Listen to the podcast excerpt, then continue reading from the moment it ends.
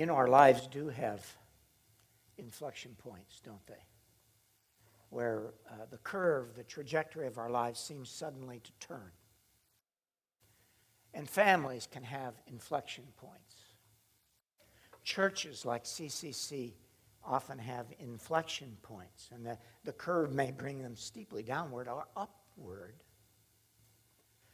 Societies and cultures and whole civilizations, nation states, have inflection points. We're going to talk about one such inflection point in, uh, in the development of God's plan of redemption and its implications for us today, individually and at CCC. Would you turn with me to our uh, scripture text? It's in your bulletin. If you have your Bibles, please open them to uh, Joshua and uh, chapter 3. We'll read the first four verses. Early in the morning, Joshua and all the Israelites set out from Shittim and went to the Jordan, where they camped before crossing over. After three days, the officers went throughout the camp, giving orders to the people When you see the ark of the covenant of the Lord your God, and the priests who are Levites carrying it, you are to move out from your positions and follow it. Then you will know which way to go, since you have never been this way before. But keep a distance of about a thousand yards between you and the ark. Do not go near it. Thus far in God's Word, let's look to Him in prayer. Heavenly Father, um, who's sufficient for these things? Only your Son, and by His Spirit, Lord, we are enabled to see insights into what you are doing among the nations then and now. For, oh God, you are gathering a people for yourself from every tribe and nation and people and tongue. And what you did of old through Joshua is important because it has directly to do with us at CCC. Help us to understand that and in our own lives as well. I pray for your Spirit's illumination. In Jesus' name. Amen. My life has had some inflection points. Yours may have too. Perhaps you're going through one. Inflection points can be times of great joy and delight and discovery. They can also be times of bereavement and sorrow, and great stress and difficulty. Inflection points are always accompanied by change. It's always been that way with God's people. It's that way now. I want to paint a picture for you, a picture in the desert. First of all, that God has delivered a, a nation of slaves, the descendants of Abraham, to whom God had given the promise that that land of Canaan would one day belong to them. Now, for generations, they'd found themselves slaves in Egypt. That in itself is quite a story. But God hears their groaning and he sends Moses, one of them, though raised in Pharaoh's palace, back to them. And that's another story, a wonderful story of God's grace and deliverance and preparation of a leader, a leader who at age 40 in his strength and in the height of his uh, influence in the palace thought he was ready to be Israel's deliverer and wasn't. And after 40 years of lowly shepherding, learning humility and servanthood. God called him from the flaming bush on the side of the mountain of Sinai and sent him to go back into Egypt to deliver his people. He was now 80. Over the hill? No. He would serve God another 20 years, and we're told that when he died, he was 120 years old, and his eye was not dim. Mine already are nor his natural force abated. Mine was. I couldn't even preach last week. God used Moses. He called the children of Israel out of Egypt. Oh, what a story. Led them after the Passover meal where they put the blood of the lamb, you remember, on the posts of the door, and the angel of death took the firstborn of every Egyptian household, but passed by, passed over the households of the Hebrews and the Egyptians who believed them with the blood of the lamb on the doorposts. And the first day of their new freedom, when Pharaoh said, Leave, get out, we don't want you here anymore, they left armed for battle, knowing nothing about how to use these implements of battle. They were slaves. But they had weapons they were managing to leave with a motley array of slaves, led by Moses with his staff, by which God had wrought deliverance, sign after sign. And he leads them into the desert to a place where there are mountains, great, great mountains. That's why the place is called Migdol. It means a place of great mountains. On each side, they're through a mountain pass, and before them, square in their path, is the sea. They can't cross that sea. They look behind them, and Pharaoh has changed his mind, and the horses and chariots of Pharaoh have blocked off any retreat. They are trapped. And we don't read that the Israelites bowed down in fervent prayer and said, Lord, please deliver us. No, they immediately blamed Moses. You led us into this mess. So like that. God says, Stretch out your staff. Moses said, Stand still. See the salvation of the Lord. And God parts the sea. You remember that. This is background. God brings out all two million, roughly, of the Hebrews. There's 600,000 fighting men between the ages of 19 and 59, 20 and 60 by Hebrew reckoning. And and because uh, there's no year zero. And so they cross the Red, Red Sea, and the pursuing Egyptians are engulfed by the returning tide of that sea. And God brings victory over Pharaoh and his army and delivers his people. And it's not long before they murmur because they're out of water, and God brings water out of the rock. And we're told in the New Testament the rock is Christ. It's representative. God's teaching his people through the experiences that they're going through, and they don't get it. Time after time, they don't get it. We don't get it. Then, of course, they were saying, We are starving, and God sends bread from heaven. He sends what's its to them. That's what it means, you know, manna in Hebrew. What is it? What is it? What's it? What's it? What's on the ground? Uh, it's manna. And it was not some normal, ordinary thing you get in the desert. I, I can go into reasons for it. I can't, don't have time to do that now. But God fed them in the desert all the way until they crossed the Jordan. And that's next week's sermon, after they crossed the Jordan at Gilgal. You don't want to miss that. But here, God has brought them now. And by the way, in between, they said, uh, We're tired of manna. Can you believe that? They have water, they have manna. It's sweet, coriander seed. They can fix it a number of ways. There's all kinds of manna recipes. I mean, you know, it's not boring. We want meat. We had meat in Egypt. We ought to go back to Egypt where we could have meat. What? Slavery?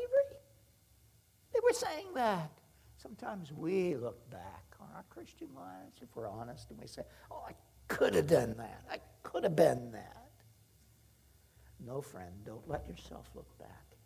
Jesus said, The one who puts his hand to the plow and looks back isn't fit for the kingdom of heaven. And then God brings them to the mountain of Sinai, where he told Moses he would bring them. And that's nearly two years after they left Egypt, we're told. Two years, remember that. And there God gives them his law. You remember while Moses is getting receiving the law from God, they're saying, We don't know what's happened to him. We'll make ourselves a, a calf. And Moses comes down and shatters those stones in, in anger at what they've done against the Lord. And God says, Stand back, stand aside, Moses. I'm going to wipe them slick, and I'll start a new nation with you. And he says, What? Don't, Lord. Why? These people deserve your mercy. He didn't say that. They didn't.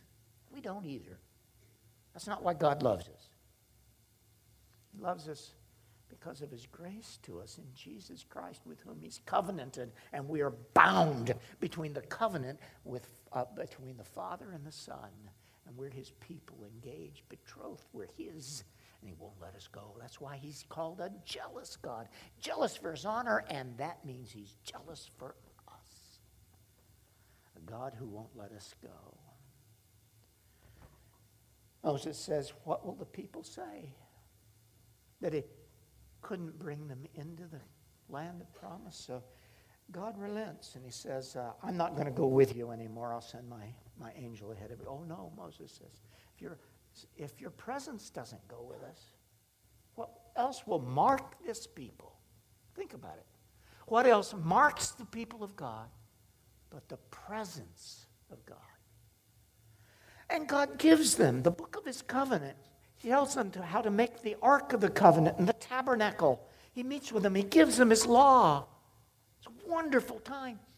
And then he leads them to, up to the southern border of Canaan. Understand that. The southern border near Gaza today.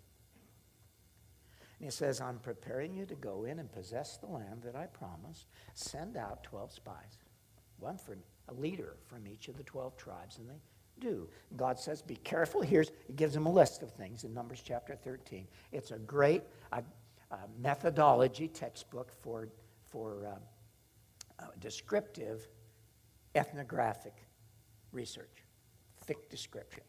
You know, find out what's the land like. Is it green, well watered? Does it have trees? You know, all these things, hilly, flat. Find out about all these things. Find out about the people. Are there few or many? strong or weak? Do they live in villages or towns or walled cities? What are their, what's it going to be like? And they come back and they carry to them carry this big staff between their shoulders. In the middle is a cluster of grapes so large one of them couldn't lift it. The place is called Eshkol because of the huge grape cluster. That's what it means. And they bring back, that's called a field sample. And the people see it all, and the 12 spies say, We've seen the land, it's really good. And look at its fruit, it flows with milk and honey. Then, then they say, But. Look out for those words. That word in particular when you're dealing with God. That word, but says, oh, I know all these things, but there's something that's in the way. But, but, they say, the people who live there are many, and their towns are built high and strong. They've got chariots in the valleys, and they're even the, the descendants of Anak are up there, and they're really big. In fact, they're so big that we felt like grasshoppers compared to them. And we look like that to them too. How'd they know that? Run up, tap, tap, tap. Do I look like a grasshopper to you? I thought so. No, they didn't. They're projecting their own fears. Now, God had not sent them with an evaluative uh, uh, research model where they're supposed to advise decision. No, they were to describe it and bring it back. Why? God wanted them to know the land was good, it was worth it. Two, that they couldn't take it in their own strength. Yes, that's true. But that with God before them, they most certainly could. Took faith. Oh, they said, they lamented. Our children, we're going to be wiped out. Our children will be slaves in the land. Our children will be slaves by the people of the land who defeat us. That's what they said. We're not going to go in. We're going to kill the people who, Joshua and Caleb, who try to urge us to go into the land, that we're going to depose Moses and Aaron, we're going to go back to Egypt and the slavery from which we came. Now, Think about that. Think about that. We want to go back. But there are times in Christian lives where people feel like I'd rather just not be bothered having to follow Jesus. The cost is too high. I don't have the faith to do it. I'm just afraid he's going to let me down when I get really in the thick of things. I just don't want to mess with it. I want to go back. God said, All right, here's what I'll do. First, he says, again, stand aside, Moses. I'm going to wipe them out again. and I'm going to make out of you a new nation. And Moses again says, Don't do it, Lord.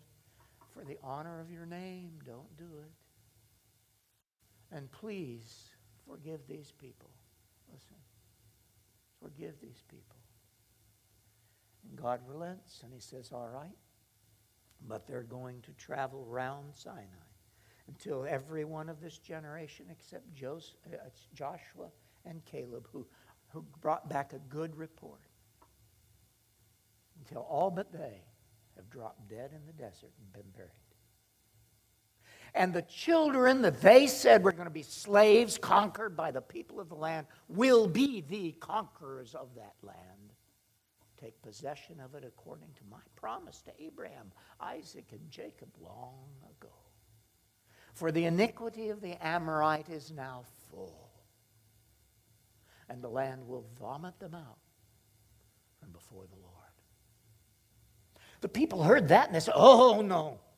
This, that we, I can't handle that. All right, we're going to go up. We changed our mind. God said, No. Listen, the inflection point is past. Get that? The time for the decision is now over. Now is the accepted time. Now is the day salvation. The prophet would later say. Your time, your opportunity for this decision is past. There are decisions like that in life that God gives us, and afterwards it's too late. He may say to us, Marry only in the Lord, and we willfully marry someone who's not a believer. A very dear uh, relative of mine did so. Now, they may, that afterwards, God calls believers to stay in a marriage and not leave it just because their spouse is not a believer. But it brings heartache. Make no mistake. It brings heartache. And so there are timed inflection points, and this is one. The children of Israel said, No, we're going to do it anyway. And now they presumptively went into, as an army, charging into the land of promise. But now the Lord was not with them, and they were discomfited defeated, routed, and many fell slain. And they fled from the south of Canaan back into the camp, weeping and wailing, and with no prospect before them other than submitting to the judgment that God had pronounced. For 38 years they wandered in the desert. God went before them. He provided for them. The children they thought surely would be raised as slaves grew up in stature and became men and women of strength and dignity and buried one by one their parents who had not believed. And this is the congregation. This is the assembly of the Lord that is camped on the verge of Jordan. Now understand, Two others had gone on just earlier, the previous chapter, been sent out by Joshua to check out the area around Jericho and the city itself. And you know the story. Rahab harlot hides them and so on. And she and her household will later be spared when Jericho falls. Her home was on the part of the wall, so not all the wall of Jericho fell. Do you ever think about that? God preserves his own through judgment. God can preserve his own through judgment. So don't despair. Ever. When you see the storm clouds of, of looming reckoning coming for a culture, a society that turns its back on God. Be God's light, his covenant people. He will care for and preserve you. He's committed to it. The light of the presence of the witness of the covenant believing community of God will never be erased from this planet until Jesus comes back. In fact, it's going to grow. It's growing today. Where do you think it's most trodden down and most oppressed, most persecuted? Probably the Muslim world and North Korea. Where is it growing fastest today? Well, in East Asia, particularly China, and across through places like, are you ready? Afghanistan and Iran.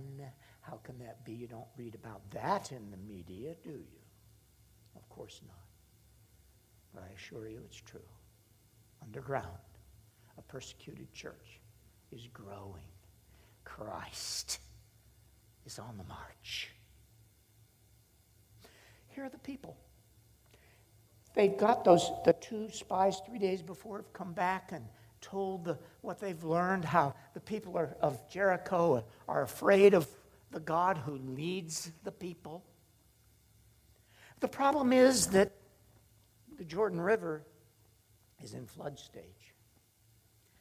It wasn't easy for two spies to get over, lightly equipped, not in armor, and get back again. Upstream a ways, perhaps.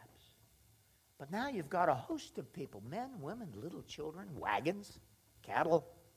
Uh, going to get them across a river and get them across a river without a bridge, and one in flood stage. right. That's why the next verse, verse 5, Joshua says, Consecrate yourselves, for tomorrow the Lord will do amazing things among you. See, for this people, to them, the, Joshua and the leaders say, You have not gone this way before. The 12 spies, they've been in Canaan, but only two of them are here. Your parents rushed into, presumptuously rushed into Canaan, and they're gone. And of course, apart from the two spies who probably came a different route across the Jordan, but in any case, across, apart from those two, as a, as a whole, the congregation has not been this way before. It's a new generation. You're a new generation at CCC. Many of you are first generation believers.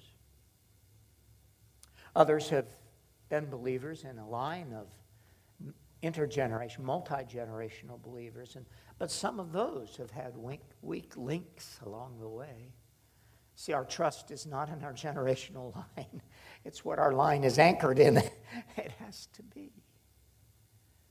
The promises to you and to your children, also to all who are afar off, even to as many as the Lord our God will call.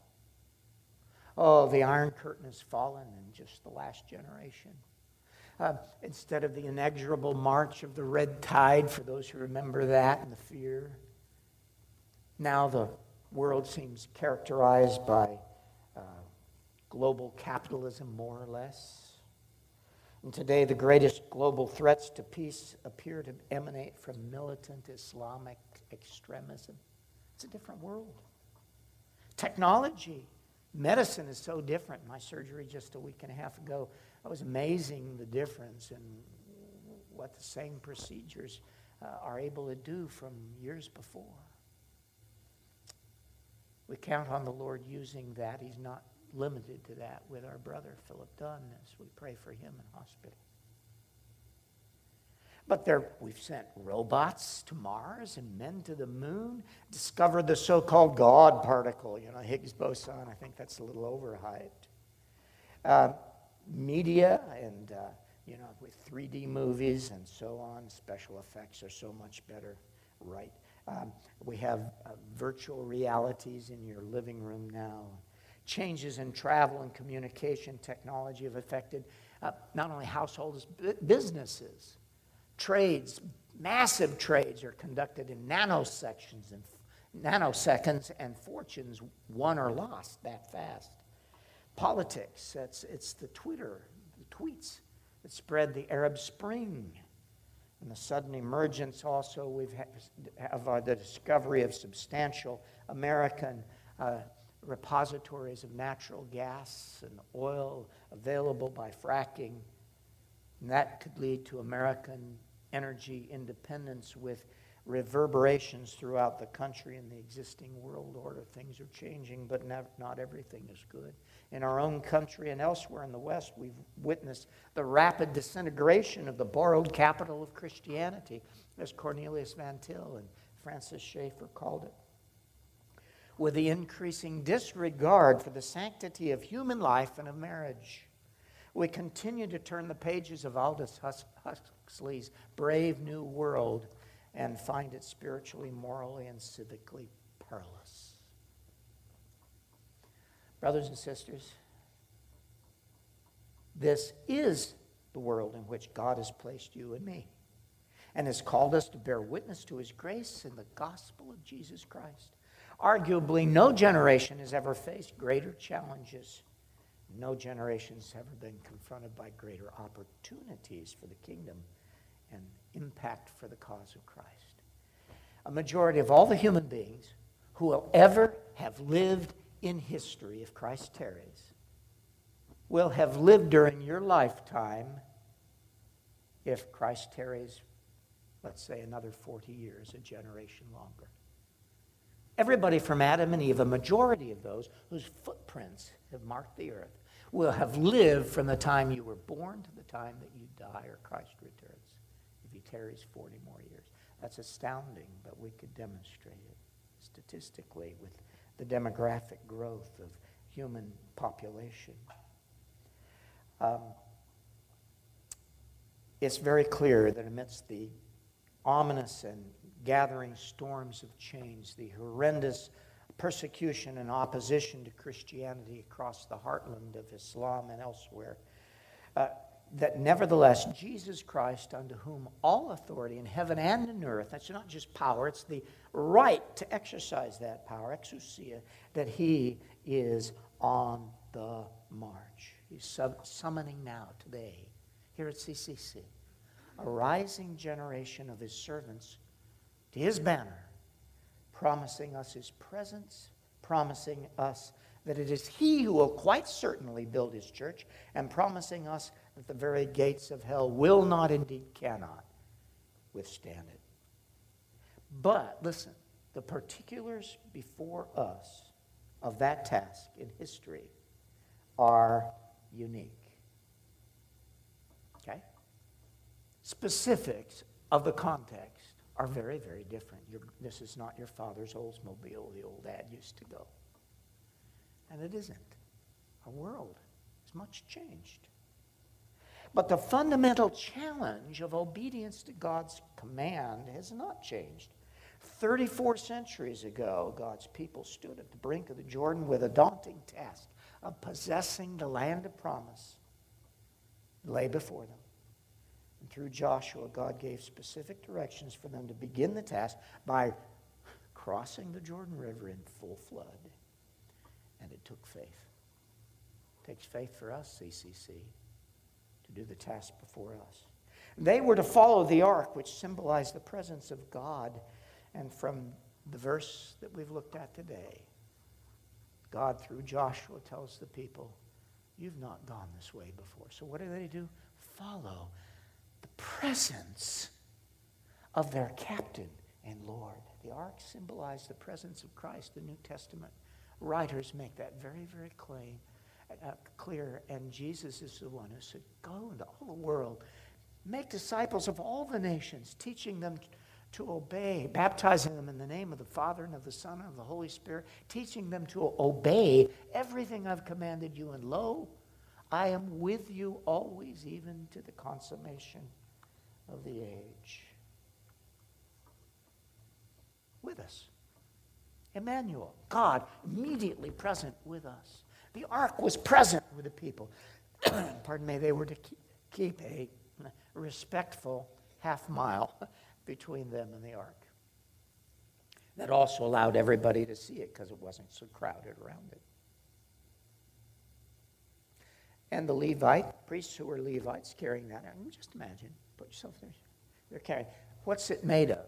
Uh, well, a kind of acacia wood, yes, but it's overlaid with gold. And, well, on the top it has a lid, so it's made of gold, solid gold. It's pretty thick. And, and it has two seraphs, seraphim in the plural in the Hebrew, uh, with their wings outstretched toward the center, two angelic figures on the top. Made of? Gold. uh, how heavy is gold? Pretty heavy. They're carrying this ark on poles, okay? Probably four Levites, one in each corner. They don't touch the ark, they're not allowed to. And that's weight. And they're walking right into the water, and under the water is what?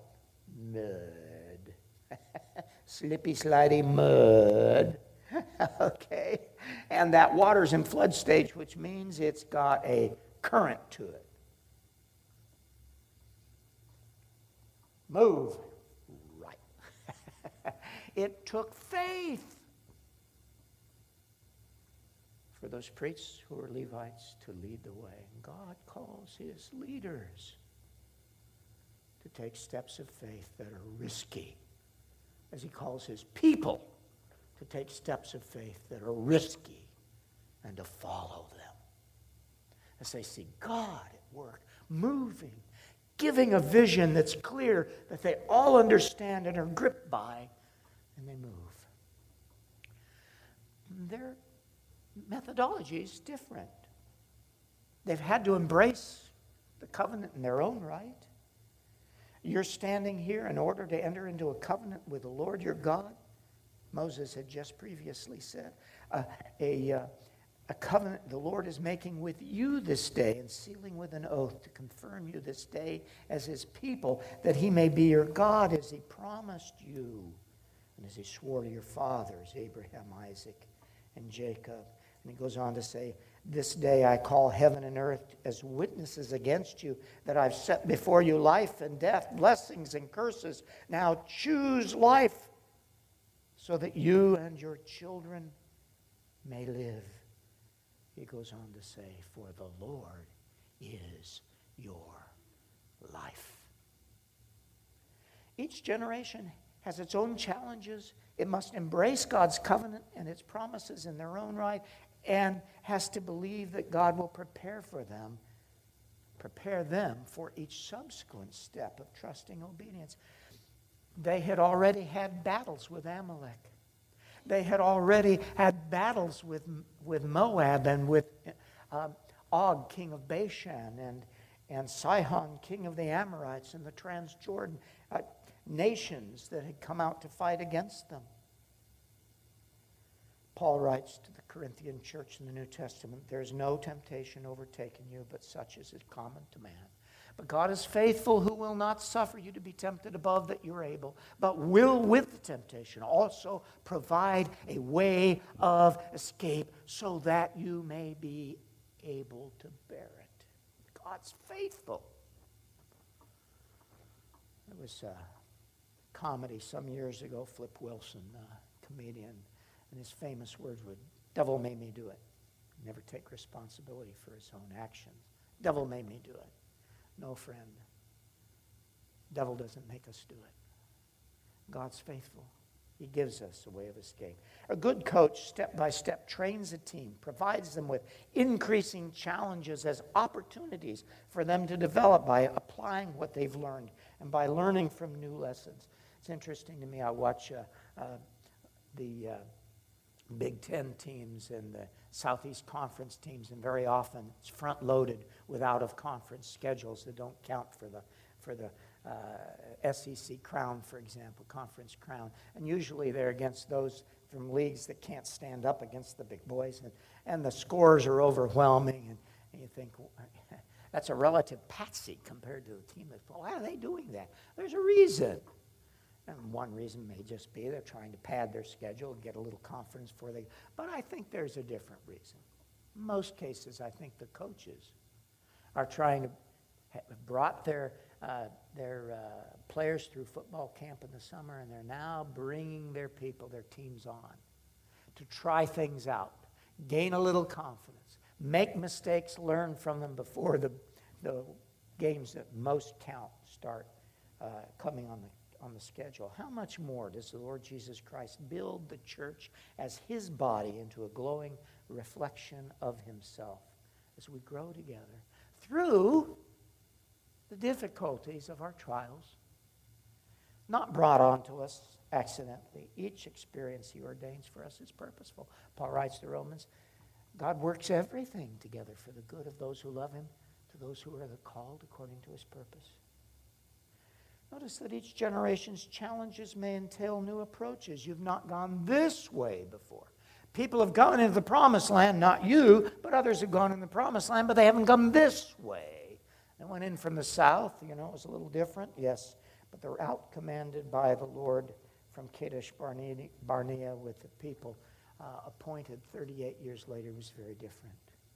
See, our methodologies must reflect the realities of our context, our situational, our historical place in the unfolding drama of redemption, which includes your story and my story in his story, his story. Small representative force with a covert mission, yes, that was the recon team sent out uh, with Joshua and Caleb, sent out by Moses, Kadesh Barnea 38 years before. Now you have an entire nation on the move with an overt mission. They're not hiding, you can't hide them. Our appointed mission is nothing less than world encompassing today. Christ has said, Go to all the nations, disciple every people group, being, bring every thought captive to Christ.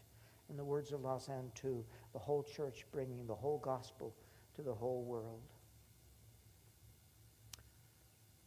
Our contention, our warfare is not against flesh and blood, it's against principalities, powers, rulers of this dark world, spiritual wickedness in high places, and the, the weapons that God gives us, the armor He gives is spiritual. Our loins are middle girt up by the preparation, by, by the uh, uh, by truth, the Scripture says, and our feet shod with the preparation of the gospel of peace, the breastplate of righteousness, the helmet of salvation, the shield of, of faith that quenches all the fiery darts of the evil one, the, the sword of the Spirit, which is the Word of God. Paul says the weapons of our warfare are not carnal, but are mighty to the pulling down of strongholds and the bringing of every thought captive to Christ Jesus. Wycliffe Associates now provide strategically, specially designed packages they call BTAKs. That's an interesting term, BTAK, Bible Translation Acceleration Kits. They include, listen, a solar power generation, a battery, a power supply, a laptop, and a satellite transceiver, all for under $3,000, that permits instant access to Bible translation resources from remote locations anywhere in the world. Jungle, desert. It saves travel time and avoids travel dangers by river and jungle paths. It's a wonderful view, uh, use of technology. But, but there's still no substitute for personal relationships if we're to disciple the nations. As the daughter of uh, Cameron Townsend expressed to me. Some must still risk the dangers of going into all the world.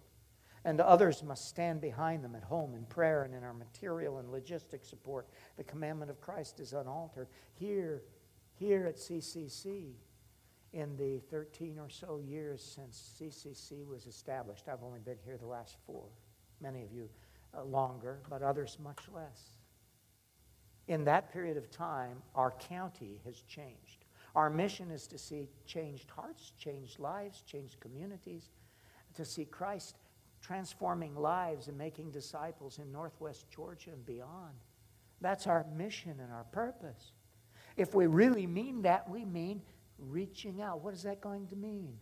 Most of the people, I mean, the, Northwest Georgia is now the fastest growing non white section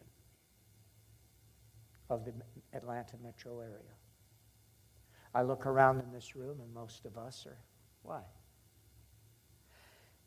There are many, many people moving in who are not upper middle class, socioeconomically, educationally, college and above.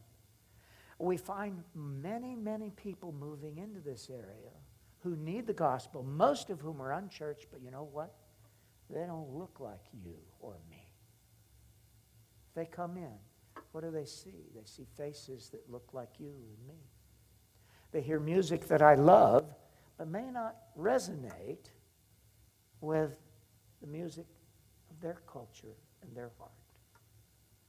We've got some hard thinking to do, Christ community. Because God has put us on a march. And the march isn't our personal comfort and convenience. Thinking through this text was convicting for me. Perhaps it will be for you as well. Our methodologies, you see, must remain consistent with what God has declared. Religious syncretism was and is expressly forbidden. We must carefully avoid the snares of idolatry in any form they may take, including the worldview and cultural heart idolatries regarding our root identity, our core beliefs and values, and our ultimate allegiance that press in on us on every side. Below the surface, and quite obvious. Our methodologies change, but our purpose doesn't. It's like raising a child, is an illustration that I borrowed from Paul, the apostle, in Galatians. It's like raising a child. When my child was very small, he's two years old, I said, You don't go in the street. Why? You don't go in the street. It's unsafe. Oh. Okay? You'll only go in the street if you're holding daddy's hand. Well, when he's two, when I'm carrying him. When he's four, when he holds daddy's hand when he's six, if he's with an adult and looks both ways. When he's eight, when he looks both ways, whether he's not with an adult. And it's a back road. when he's 10, if it's a major road, but there's a, uh, he's in good company and there's protection there, a light or something, and he, he looks both ways, watches the light, and follows. You see what I'm saying? Our kids are now adults. Have any of those rules. Cross any road they want, when they want. have autonomy. What have I changed? No. The purpose all along was the same it was safety and responsibility. And to bring up the children to understand those and incorporate them into their lives. And so the circumstances of their growing changed. So it is with God and His people. Look through the Old Testament, how some of the things that pointed to Christ, now when Christ comes, those things are left behind and we move on and forward. In your life, Christ Community Church, individually. God does that. He brings you through experiences that prepare you for others, and the methodologies He uses at one time not necessarily best suited to every other or every brother and sister in Christ. He dealt that way with me, so you got to do it too. Be careful. God doesn't teach us all the same things in the same sequence. And we need to learn patience with each other and be ready to learn from one another. Finally, each generation's challenges call for commitment to further extend God's kingdom. You haven't gone this way before. It's not just a reconnaissance mission. It's to occupy the land, it's to go and to stay there. Claim it. The call requires us to acknowledge that we're a pilgrim people whose citizenship ultimately is not of this age. The Israelites left behind Egypt, Sinai, the Transjordan to lay claim to the promised land. So we today are reminded that this world is not our home, but our citizenship is in heaven. Canaan was representative of a land beyond itself. There remains yet, says the writer of Hebrews, a rest for the people of God. The call further demands from us our fullest commitment. The Israelites crossed Jordan, there'd be no turning back. The flood of the river would close in behind them. Jesus warns us that no one who's put his hand to the plow and looks back is fit for the kingdom of heaven. There are, you know, many heroes in the great story of redemptive history in the Bible. Yet all of them, every single one, are depicted with feet of clay. It's intentional. It's intentional. God is saying, This isn't the one. He's a hero. I've worked through him. It's not his strength, but mine that's shown. He still has faults. She still has faults. But there's one who is coming, indeed now has come, who is faultless, whose feet are not of clay. The great hero of the great story, the one who will never let you down or me. We but follow in his steps, trusting his spirit to enable us to follow him faithfully. Paul calls on the Philippians, he says, uh, work out your own salvation with fear and trembling, for it is God who's at work in you, both to will and to work of his good pleasure. Ultimately, it's God's grace working through us that's the dynamic which empowers his people, so that, in the words of William Carey, when often called the father of modern missions, we may believe great things and attempt great. Friends, the way we spend our time, our energy, and our resources, if you look at your checkbook, if you look at your appointment calendar, it can be convicting. See, that represents, in certain respect, our treasure. There was a uh, presidential candidate uh, several years back who, in a debate, tele- nationally televised debate, uh, quoted uh, the New Testament, quoted Jesus and his words, but got it wrong. He says, For where your heart is, your treasure will be. That's not what Jesus said. Jesus said, Where your treasure is, your heart will be. Now, don't misunderstand. He's not saying that if you give money, your heart's made right. See? God owes you something. It's transactional. No, no, no, no, no. God's, Jesus is saying there's the litmus test. If you have a transformed heart, it's going to show in how you live and your priorities. Where's your treasure? That's a litmus test for where's your heart. We've observed from our brief text that each generation faces its own challenges and that each generation's challenges may entail new approaches and that each generation's challenges call for commitment to further extend God's kingdom. It's still true that God calls each generation to take up its appointed kingdom challenge for Christ. He's calling you today, Christ Community Church. From the perspective of eternity, our lives are really very short indeed. I've begun to reflect more on the brevity of my own. Our lives' brevity, however, is not the measure of their significance. Our Lord Jesus' own life and public ministry was exceedingly brief, and yet it remains the hinge of history, the ultimate inflection point about which all other events, civilizations, and individual lives move and find their meaning before the judge of all the earth and the shepherd of his people. Our world is changing. The rate of change is accelerating exponentially, but listen, it is not out of control. Rather, it moves toward an appointed destiny and consummation. It is for such a time as this, quote from Esther, that you then, the members and friends of Christ Community Church, have been called by your Lord and have been equipped with resources far beyond the imagination of those who lived just half century ago, let alone first century believers huddled in their underground church, if you will. From the one to whom much has been entrusted, our Lord has said, much shall be required. Although the task before you is far too great for you, it is not too great for him who said, Greater is he who is in you than he who is in the world. To Joshua, he said, Do not be terrified, do not be discouraged, for the Lord your God will be with you wherever you go. And he still promises, I will never leave you nor forsake you. True, You have not gone this way before. Yet you have His grace, His promise, and His presence. Eagerness, not dread, should characterize your journey.